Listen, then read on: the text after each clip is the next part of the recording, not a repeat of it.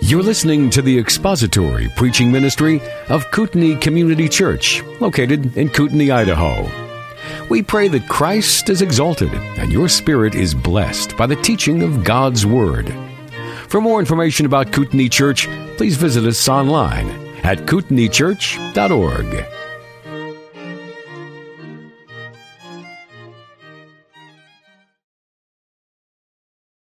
We ask now your blessing upon this time. May you be glorified here through our study, our discussion, the questions that we ask, and the answers that are given. We ask in Christ's name. Amen. Is Lanny here? Lanny's sick too. See, Lanny is the one that we always ha- have start us off because he always has a. Did you bring Lanny's Bible with his little notepad of questions? No. Call him on the phone. There we go. Oh, okay. Um, I, I'm going to announce this during the church service, but I just wanted to start while you're thinking of any questions that you might have. And these are questions, theological questions, questions from the Bible, something that you're unclear of that maybe has been taught in Sunday school or from the pulpit in recent weeks. Um, there can always be a lot of confusion from the pulpit in recent weeks. So if that describes you, then this is your chance to ask that question, and we will do our best to clarify it. But before we do, um, most of you probably heard that this last week our church was burglarized. Um, there was a break-in over at the old church building. They kicked in the back door and destroyed that, and uh, stole, took off with one thing. That was our safe. And in the safe was contained uh, nothing of value. I think that most thieves, when they break into a church, they think a church on Monday night. Probably they, the church is storing up golden guns for the coming apocalypse, and that's probably what they thought was in the safe when they took it. There was nothing of value to the criminals in the safe. All that was in the safe was uh, historical documents from our congregation to go back to like 1920. So the original deed to the land across the street, um, minutes from church meetings that go way back into the early 1900s, mid 1900s, and all of that. Pictures from when I was a kid in VBS and other stuff like that. The pictures were really not necessarily all that meaningful, particularly the ones that were of me. So all of those got trashed, and other pictures got dis- distributed to everybody else. But um, by God's providence, and this is my observation, by God's providence, uh, the criminals got caught within, uh, well, certainly within 12 hours after I discovered that we had been robbed. And it was more than one criminal, and as it turns out, they were responsible for a lot of different break-ins from a lot of different people for the last several months. So this was a massive ring that got busted, and our church was one of the last ones that they burglarized. Uh, when we went in, when I went in there on Monday, it'd be Tuesday morning. When I went in there on Tuesday morning, there was there was nothing else that had been rummaged through. My office was untouched. My computer was untouched. Everything in my office was untouched. Everything in the rest of the building was untouched. The only thing that was disturbed was the photocopier was pushed out of the way and the safe was taken and the back door, of course, was busted in, but everything else was untouched.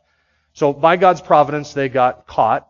You might say, well, wouldn't it have been better for them to have gotten caught by God's providence the day before they broke into our, our church? And it certainly would have, but we don't understand sometimes how the providence of God works. We just understand that it does. And whatever God was planning on doing through all of this, it ends up being, I believe, for our good and for His glory. A second providential thing that happened, and even when bad things happen, we can see the hand of God in these things for the good of His people. A second um, bad thing that happened was that when they had opened up the safe and they destroyed the safe getting it open, when they'd opened up the safe, they discovered that there was nothing in there that was of value to them. So they uh, ditched the safe and all of its contents over the embankment over in Ponder Point down into the lake. And so I was in Coeur d'Alene when the sheriff's deputy called me and he said, I retrieved a bunch of stuff, but there's a bunch of stuff out in the middle of the water. And I didn't get home from Coeur d'Alene until dark, so I couldn't run down and fish it out. And then there was a windstorm that night, and I thought, well, there's not going to be anything left on the embankment. It's going to be from here to Hope. We're going to have our stuff scattered all over the place. Well, the one place that they dumped the contents of that safe was in this little inlet from the shore where a culvert drains down into there. And because there had been hardly any water, there's just a trickle coming down into that culvert. But way back in there, and it was probably from, I mean, here almost to the back row or further, is how far this inlet, and not much more wide than this row that's right here. So all of our stuff, all contents of our safe, were protected back in there from the wind and from the waves and from everything else. So by God's providence, the next day when I went down to fish it all out and to go almost swimming, it, was, uh, it, remained, it remained waiting, fortunately, but it was almost swimming to get the stuff. It was all still there, everything that was of value to us, and it was all protected from the wind and the waves. So that was God's grace to us even in the midst of allowing a horrible thing to happen. So, that's it. That's the study in the providence of God. let me let me say one thing about God's providence, and if you if you want some books or resources on the providence of God, I would recommend uh, the, the Doctrine of Divine Providence by John Flavel. He was a Puritan, wrote back in the 1600s or 1700s, I think. That's an excellent book. Um, the uh, there's one by R.C. Sproul called uh, The Invisible Hand. It's a study on the doctrine of the providence of God. And the one that I read most recently was John Flavel's book, and he says in that book that the that it is the Christian's responsibility and duty to watch for evidences of God's providence. So as Christians, we should be looking at all of life's details and we shouldn't be just waiting to see God's hand in the big miraculous things. He healed me from cancer or uh, I got a new job or I got a promotion or this miraculous thing happened. Sometimes as Christians, we tend to think that we can only see God's hand in these huge, massive things that happen in our lives, when in reality, all of the little details of the outworking of our lives, everything from spilling coffee on my shirt before I get here to uh, a, ma- a massive break-in at our church building, all of that is orchestrated by God for the outworking of His providence. And we can never have any idea what God is doing in the midst of things that He allows to happen to us until much, much later. So it might be that five or ten or fifteen years from now, we look back on a break-in at the church and we can see why God allowed that to happen. We may not know why now, but 15 or 20 years from now, we might know, or we might know in eternity why that happened. Maybe that is necessary in order for somebody else to come to salvation later on in the outworking of God's providence. And so we should look for the hand of God in all of these little things and recognize that every little detail is Him weaving together the fabric and the tapestry of His sovereign plan, His gracious plan for us, and the outworking of His eternal plan for His glory and for our good. Like Joseph, for instance, Joseph could have never known what the outworking of that would be when his, when his dad gave him a coat. His dad gave him a coat. You think that's just such a small, insignificant thing. But was it small and insignificant? No, the giving of that coat led to the deliverance of an entire people through a famine. But who would have known that from his dad giving him a coat? But that was the providential hand of God in the giving of the coat.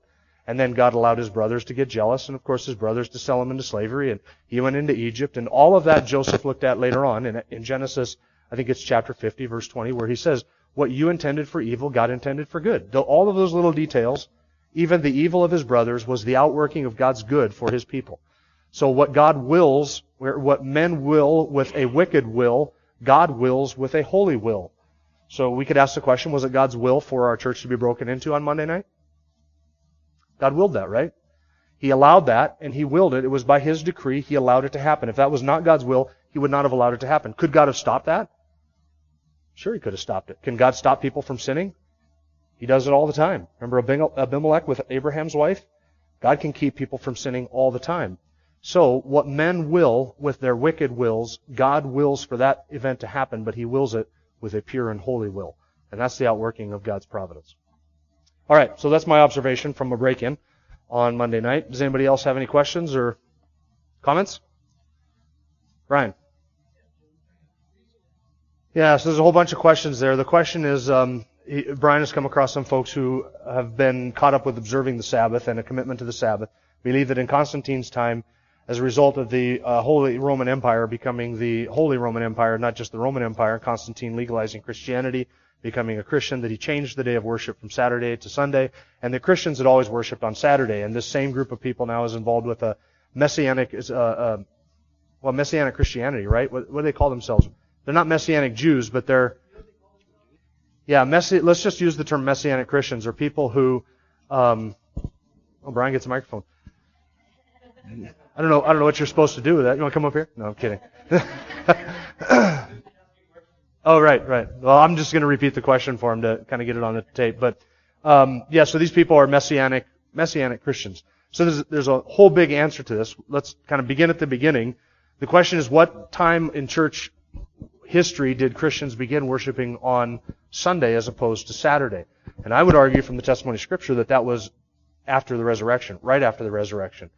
Um, there were certain Jews who had become Christians who probably still observed the Sabbath, just like they would have observed a lot of the feasts and the festivals of the Old Testament. But Christians gathered to worship on the Lord's Day. They called it the Lord's Day, and the Lord's Day is never confused with the Sabbath in the New Testament. There's two different words that are used for the Lord's Day and for the Sabbath.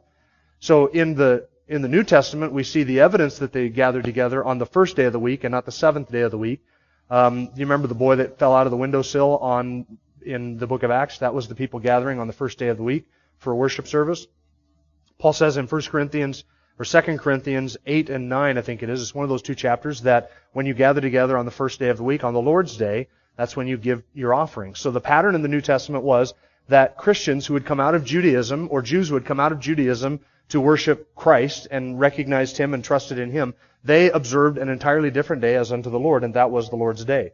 They chose that one instead of the Sabbath because the Sabbath and the Lord's Day symbolize two entirely different things. The Sabbath symbolizes or was part of the sign of the covenant that God made on Sinai. So it had a, a symbolic attachment to the old covenant. It also reminded them of the, the workday and God resting on the seventh day. The Lord's Day had an entirely different purpose. The purpose of the Lord's Day was to worship, to gather together and worship Christ on the day that He rose again. And that was one of the things that separated Jews from Christians. So now the second part of your question would be, what about messi- uh, messianic Christians? There's a different word that they use, and it's escaping me right now, but um, let's just use the term messianic Christians. What do I think of Christians who are maybe Jews, and maybe you have seen them? They're Christians, but they wear maybe a, uh, is that called a yarmulke on the top of the head? The little, little cloth thing? Like a beanie? Uh, a yarmulke when they, they wear a beard. When we were, um, when I was gathering with a group of pastors in town that I'm like-minded with and fellowshipping with, there was a messianic pastor of a messianic Christian church who joined us for a period of time. And so this, there was just four or five of us that would meet in this room, and he wanted to come. We said, "You're welcome to come." And then we started quizzing him, "What's your view of the Sabbath?" And he seemed very evangelical. He observed the Sabbath, but he didn't require that for Christians. Other people who didn't observe it the way he did, he had grace for them, so he still considered us his brother. Eventually, we got we got into a discussion of Ephesians chapter 2, which I think the doctrines in Ephesians chapter 2 put the, the stake in the heart of any messianic Christian movement. And that is Ephesians 2, where God, where Paul says, God has broken down the middle wall partition between Jew and Gentile. So there are no longer Jews and there are no longer Gentiles. There is the church of God or the people of God. National identity now means absolutely nothing. And if that is the case, then there is no, there's no place whatsoever in the church for uh, Old Covenant distinctives or distinctions pertaining to Christians who want to practice like Jews. So now we have the people of God, which is the people of God, not Jew and Gentile Christians anymore. So those type of racial or national distinctives, to focus on them and to say, well, there's Christians, and then over here there's us, and we're kind of like this group that worships this way it creates a division that I don't think is is at all honoring to what the scripture says God has done by bringing Jews and Gentiles together and eliminating those racial distinctives tearing away the dividing wall so that all of those cultural practices of Judaism are no longer fit for Christians and Christianity. Now you may be thinking, but didn't Paul have his head shaved and keep a vow and go into the temple and all that stuff in the book of Acts?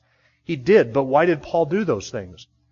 Paul did those things in order to not be an offense to the Jewish Christians and the Jewish brethren and weaker brethren. Paul was still culturally a Jew, and he still lived like a Jew in many respects, but he didn't lay that burden upon Gentiles to live like Jews, and he didn't ask uh, Jewish Christians who had become Christians to abandon all of their cultural distinctives. But Paul did tell them that they needed to abandon all of their hope in those cultural distinctives for salvation. Does that make sense? This is Friday night, probably, right? Yeah, their understanding of grace is skewed too. If if you're clinging, yeah, if you're that's right, because Hebrews says the old covenant was inadequate, which is why it's passing away, why it was being done away with. The old covenant was inadequate and has been replaced by a new one. So to to say that I'm under the new covenant but I'm still clinging to the old covenant is to do with the same Christ, the same thing that the Christians were doing in the book of Hebrews, and that is wanting to have your foot in both camps, so to speak. I kind of want to have the benefits of the new covenant with Jesus, but at the same time, I want to have all of the expressions and the trust and the hope of the old covenant. And there's something about that Judaism and the ritual and the ceremony that appeals to us. It's, it's like people who come out of Roman Catholicism, where they have grown up, and you, and you grew up in Roman Catholicism. People who come out of Roman Catholicism, they grow up with all of the sights and the sounds and the rituals and the smells and the touching and the bowing and the kneeling and all of that stuff. Same thing with the Jew. The Jew grew up with the temple, so they, they were used to smelling the blood, smelling the burning flesh, smelling all of that, the sacrifices, and hearing the bleating of the sheep, and the, the jingling of all of the armor and the, or the, the accoutrements to the priest, and seeing the temple and all the sights and sounds and everything that was so associated with their religion. Then they come out of Judaism into Christianity, and what do they have in Christianity? The only thing that we can touch and feel is baptism, which we do one time, and then the Lord's Supper. But other than that, we, they don't have any of the sights and any of the sounds and any of the symbolism and any of the ritual and all of that stuff. In Christianity, they're saying all of that is fulfilled and it's no more. It's done. It's all fulfilled in Jesus. So now you come out of the shadows into reality, but the reality feels empty when you're used to the sensual expressions of your faith. The reality seems shallow, but it's not shallow at all. It's the fullness of it. It's trusting in those things, which is the shallow thing. And that's what the Hebrews and the Christians in the book of Hebrews were trying to do. Those Jews to whom that author wrote, they wanted to go back to that. They wanted to, they came into the new covenant, but then they started looking at that and say, but we missed the sights and the sounds and the smells and the sacrifices and the temple and the smell of burning flesh and all of that stuff which was part of our, of our growing up faith and our growing up religion. They missed that and they wanted to go back to that. And the author of Hebrews says all of that's passing away. That's, it's all gone. So now you are in the substance. That was just the shadow that pointed to this. Now you're enjoying the substance of it. Don't go back to the inferior things, which was all the tactile parts of our religion. Uh, Dave had his hand up here, back there. Yeah, that you know that could be it. The question is, could that be part of why the Pentecostal movement is so strong today? It could be a lot of why. Um, you know, for for us who are Christians, let's say you get saved out of a pagan background. You're, you're completely. Hold on to your question just for a second. You're completely an unbeliever. You get saved out of an of a pagan background. You've never been to church or anything like that. There's still something about us as human beings that we want something physical to touch or to smell that is associated with our faith, right? God, by His grace, has given us, given us an ordinance that sort of meets that need. But there's still something that we long for that is, that, that appeals to our senses because we're sensual people. We are people of senses. So we want something that smells like a church or something that feels like a church. Meeting in a gymnasium doesn't feel like a church. There are certain things that we do that just doesn't feel churchy. And there's something about us as human beings that we want to have the touch, we sound, something sensational, something I can grab onto and say, see, this is proof or evidence, or this gives me my confidence, or whatever it is. I think that there is definitely an allure to that. Hold on, Carol was first, unless you're connected to that. Did you have something connected to that? No, I think there can be something wrong with that, but I don't think inherently there is. When I have my quiet time, I like to have a cup of coffee, and I like to have it quiet, and I like it early in the morning. There are certain things that I like to have around me that help me to focus. I think if candles if candles cease to exist, would you still be able to worship God? Okay, so then I don't think you're. So if if that's the case, then I don't think you've crossed the line there. I mean, I think they can. Anything can become anything that helps us can also become a distraction, or anything that helps us can also become a hindrance, depending on where our heart is set and how our heart is fixated on that and what it actually does for us. So if I was unable to pray because I don't have a candle, or if I thought to myself that the candle is going to help me, help my prayers to be heard by God more effectively, then, then that's a theological issue that's wrong that has to be addressed. But then it's probably nothing different than kneeling down. Some people need to be kneeling down in order to focus on prayer. And I understand that. It helps me when I kneel to pray. I have my mind and my heart in a different place because my posture is different. But if I try praying while I'm out weeding my garden, guess how long my prayers last? I mean, they go away almost as quickly as the wind because I'm not in a posture or place where I, am, I find it easy to concentrate. So there are things that I think that we, as long as we're not clinging to them or as long as we're not theologically dragging them into places where they shouldn't be, there are things that I think which enhance our worship of God, which we should use for that purpose if it helps us, whether that's kneeling down. But see, in kneeling down, I don't think that God is any more attentive to me than if I'm standing up or working in my garden. Because I know that whether I'm kneeling or standing up and working in the garden or walking around the house or on a walk or a bike ride or whatever it is, my prayers are just as effective before God, not because of my posture or what I have surrounding me, but because of my mediator. That's what makes my prayers effective. And so that's, it's not sin to think that. Coptic Christians. From what I understand, Coptic Christians has nothing to do with police officers. Coptic Christians, from what I understand, Coptic just simply means Egyptian. Now there, I think there are certain things with the Coptic Christian branch that are unique to Coptic Christians. and I don't know exactly what that theology is. So I have never done, I've never run into a Coptic Christian. I have heard of Coptic Christians, and I think it has something to do with Egyptian or Eastern styles of worship or traditions, but I'm not sure exactly what those are, so I can't even really speak to it. Yeah, I don't know. I think it is something unique to Egyptian culture and Egyptian area. Back to the Messianic, uh, Messianic Christian. Uh, he, yeah, I don't know if he would call himself a rabbi. I think he, I, I can't remember if he called himself a rabbi or not, but he was the pastor or leader of that group of people. No, no, he lived actually two a block and a half over here um, from the old facility, just on the same street that goes in front of our church. At the end of that block, on the other side, the southwest corner of that, he lived right there. He rented a house there for a couple of years, and he sort of pastored or led the group of Messianic Christians that were here in Messianic. Maybe you called them Messianic Jewish Christians, Messi, Messianic Jews, Messianic Jews. Yeah, it would be like Jews for Jesus. What's that? Right. Yeah, you'll have Gentiles in there who kind of, in, uh, and I don't know if this guy was a Gentile, but I know that he had Gentiles that were in his congregation who had converted and become Messianic Jews. And so then they adopt some of the Gentiles, adopting some of the culture of Messianic Jews in order to have that, that expression of worship in Messianic Jewish context. Well, that's, that's what I, that, that's what my, my tact was with this Messianic Jewish rabbi slash pastor um, when we questioned him about the different areas of theology, salvation, repentance, the gospel, all of that, salvation by grace, he would affirm all of that. He didn't believe that we were sinning by worshiping on Sundays.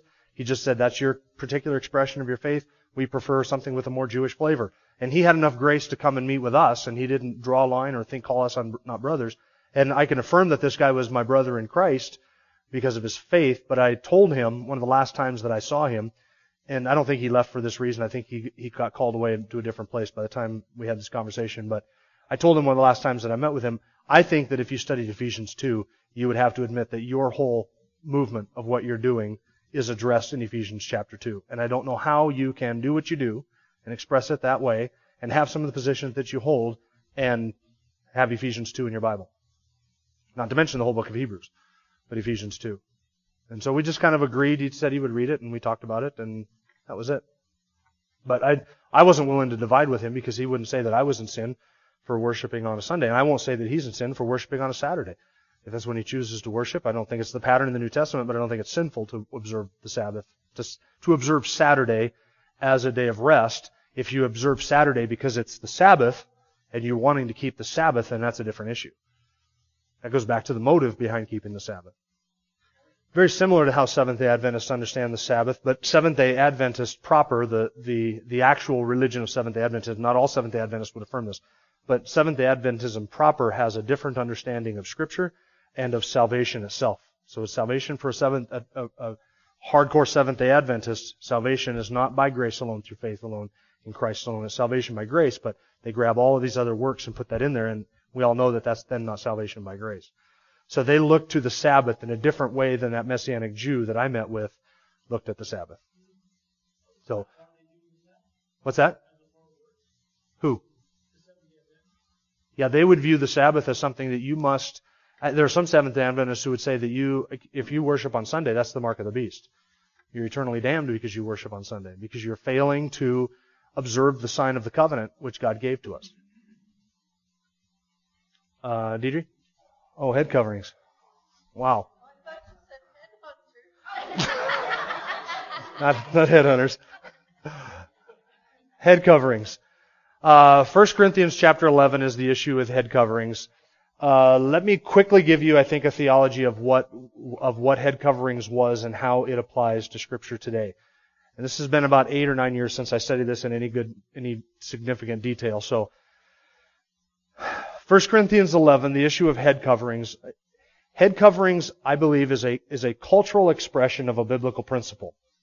So the biblical principle is that there are role distinctions that go back not to uh, some male patriarchal age or to the law, but all the way to creation. God created Adam first, then He created the woman. Created the woman as a helpmeet for the man. So then there is a there are role distinctions between men and women. Men and women are ontologically, that means according to their being, in, in, in terms of their ontology or their being, their makeup, they're equal. They're equal before God. But they have different roles. Just as uh, I am equal with Thomas, but in the church we have different roles. There's an, because he submits to my authority and Jess's and Dave's as, as elders, doesn't mean that Thomas is a lesser human being than I am.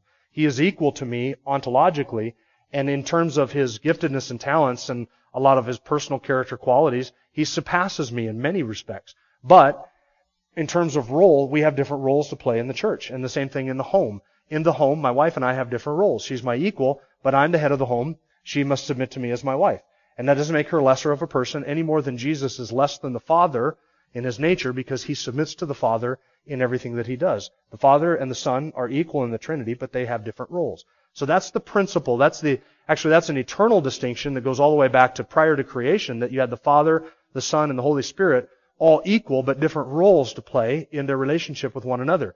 Then when God created everything, that roles distinction and submission to authority that existed in the Trinity was ordained and created and interwoven through creation. So we see it in the home, we see it in the church, and we see it in, in government. That the president and I are equal ontologically, but we have different roles, and I must submit to his authority in, in many respects. So that's the biblical principle. So then in the New Testament, what you have, particularly in the church of Corinth, was people getting everything messed up, and one of the things that they messed up in the church of Corinth was these role distinctions and the expressions of that. So in first century culture, the distinction between men and women, one of the things that distinguished between men and women was within the, a public context like a worship service, women would wear head coverings when praying. So a woman could pray during a worship service or gathering of the church so long as there was some visible manifestation that she was doing this under the authority of the people who are in who are authorities in the church. So if a woman got up to pray during a, a gathering like at a prayer meeting or something like that, one of the things that they would do is she would wear a head covering as a sign of her submission to her husband and ultimately to the, the those who are in authority in the church. So if a woman stood up and she didn't wear that, she would be look as if she were usurping the authority that is given to the man and be taking upon herself a role that what she should not be playing. So for instance, if we were to ask some woman to come, and, and this could happen, so don't panic, it could happen, but I don't foresee it happening. It hasn't happened in 15 years that I've been here. But if we were to have a woman come and address the entire congregation to get up and say something, or to maybe share her testimony or something like that, we would, as elders, we would make sure that everybody understood she is not doing this under her own authority. We have asked her to do this for a certain purpose. And so she is operating under the authority of the elders, under the authority of her husband, and this is an expression of her using her gifts. Um, sometimes when we've had missionaries who have come, most of the time it's always been men, but there has been an occasion when Linda Nelson got up to present that. I introduce her and I say, we have asked Linda to come here and to do this. That is basically our cultural way of making sure that everybody here understands Linda is not usurping authority by doing this. We have asked her to do this. So she is doing this under the auspices of what the elders have asked her to do. The head covering was that visible expression of the role distinction in the Church of Corinth in first century. So now the question is, do we continue to practice or should we continue to use head coverings today? The answer to that question is what? What do you think? We do the same, we honor the same principle with a different expression. That's right. So when we, um, and we do it just the way that I just described to you with Linda Nelson. Right? Or if I were to ask somebody to give up, come up here and stand up here and give a testimony of something, I might ask a lady to come up here during a worship service. I would step back and I would explain what we are doing and give her the floor for a period of time, and then she would leave. All I'm doing is honoring the principle of a role distinction and authority within the church and within the home, but doing it in a way that honors that principle in, a, in an expression that is culturally what we would do today. Right? So greet one another with a holy kiss. Does that require us to all kiss each other? No, there are cultural ways of doing that, right? We shake each other's hands, we give a warm pat on the back or whatever it is. We have the biblical principle that we express in a, in a culturally acceptable way. And that's what head coverings were, by my view. I could be wrong about this, but that's what I get from 1 Corinthians 11.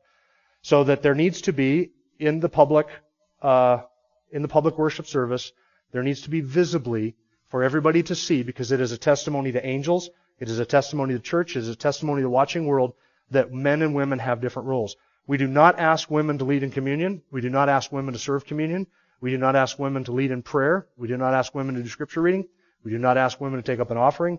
We do not ask women to lead worship. We do not ask women to do any of those things. Why? Because all those things are, are, are cultural expression of honoring that role distinction. So that when somebody walks in here, they see men who are leading, because we want men leading. That make sense? This happens sometimes when uh, you have a woman who's a missionary in a foreign land, or she's in a tribe, or she's in an area where there is not an indigenous church, or there is not um, any male to do that leadership. I think there's, there can be exceptions where a woman um, fulfills that role, but it ought to be for a very limited time, in a very limited way, and it ought to be constantly with the recognition that this I'm doing something that I should not have to do. And as soon as a position can be turned over to a man, it ought to be done. So if this were a gathering of only women, and I were the only one here, well, no, no, that's not even a bad illustration. I'm not even going to give you that illustration. That just doesn't work. That that dog doesn't hunt. Go ahead. So in 1 Corinthians 11, what you have is the church gathering together, and this is the principle when the church gathers together in a mixed environment.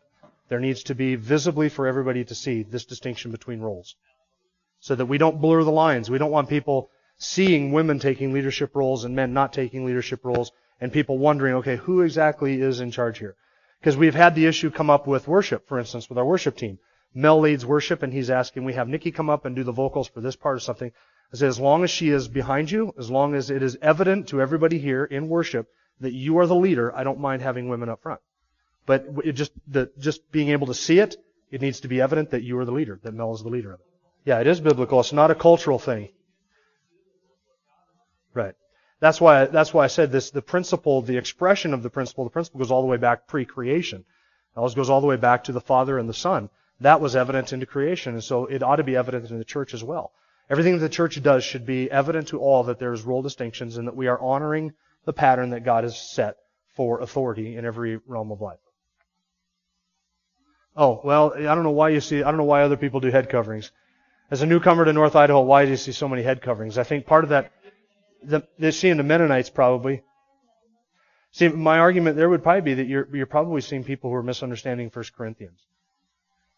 Uh, there might come a time when head coverings are the expression of that role of submission in our own culture. I mean, you can't see it happening anytime soon, but it just isn't today. So when we see head coverings, what does it mean? It means nothing to the world or to the church or to the unbeliever who walks in. There are other ways for us to express that role distinction and that submission to authority. They're, they're, I think they're trying to do that in obedience to 1 Corinthians 11, but I think that they are, I don't think that they're, yeah, I don't think that they're understanding that principle. Different culture entirely. Okay, our time is up. People are trickling in, so let's close in prayer. Father, we are grateful for you, to you, for the ability to think clearly about these things and for the opportunity to discuss them. Help us to be informed by your word, and may your word inform our theology, our practice, and may we honor you in every expression that we give to the principles and the, the truth that you have so clearly revealed in your word, that Jesus Christ might be glorified through his church, both now and forever. We pray in Christ's name. Amen. Thank you for listening to the latest podcast from Kootenai Church. If you'd like to learn more about Kootenai Church or to donate to our church ministry, you can do so online by visiting kootenaichurch.org. We hope you enjoyed this podcast and pray you'll join us again next time.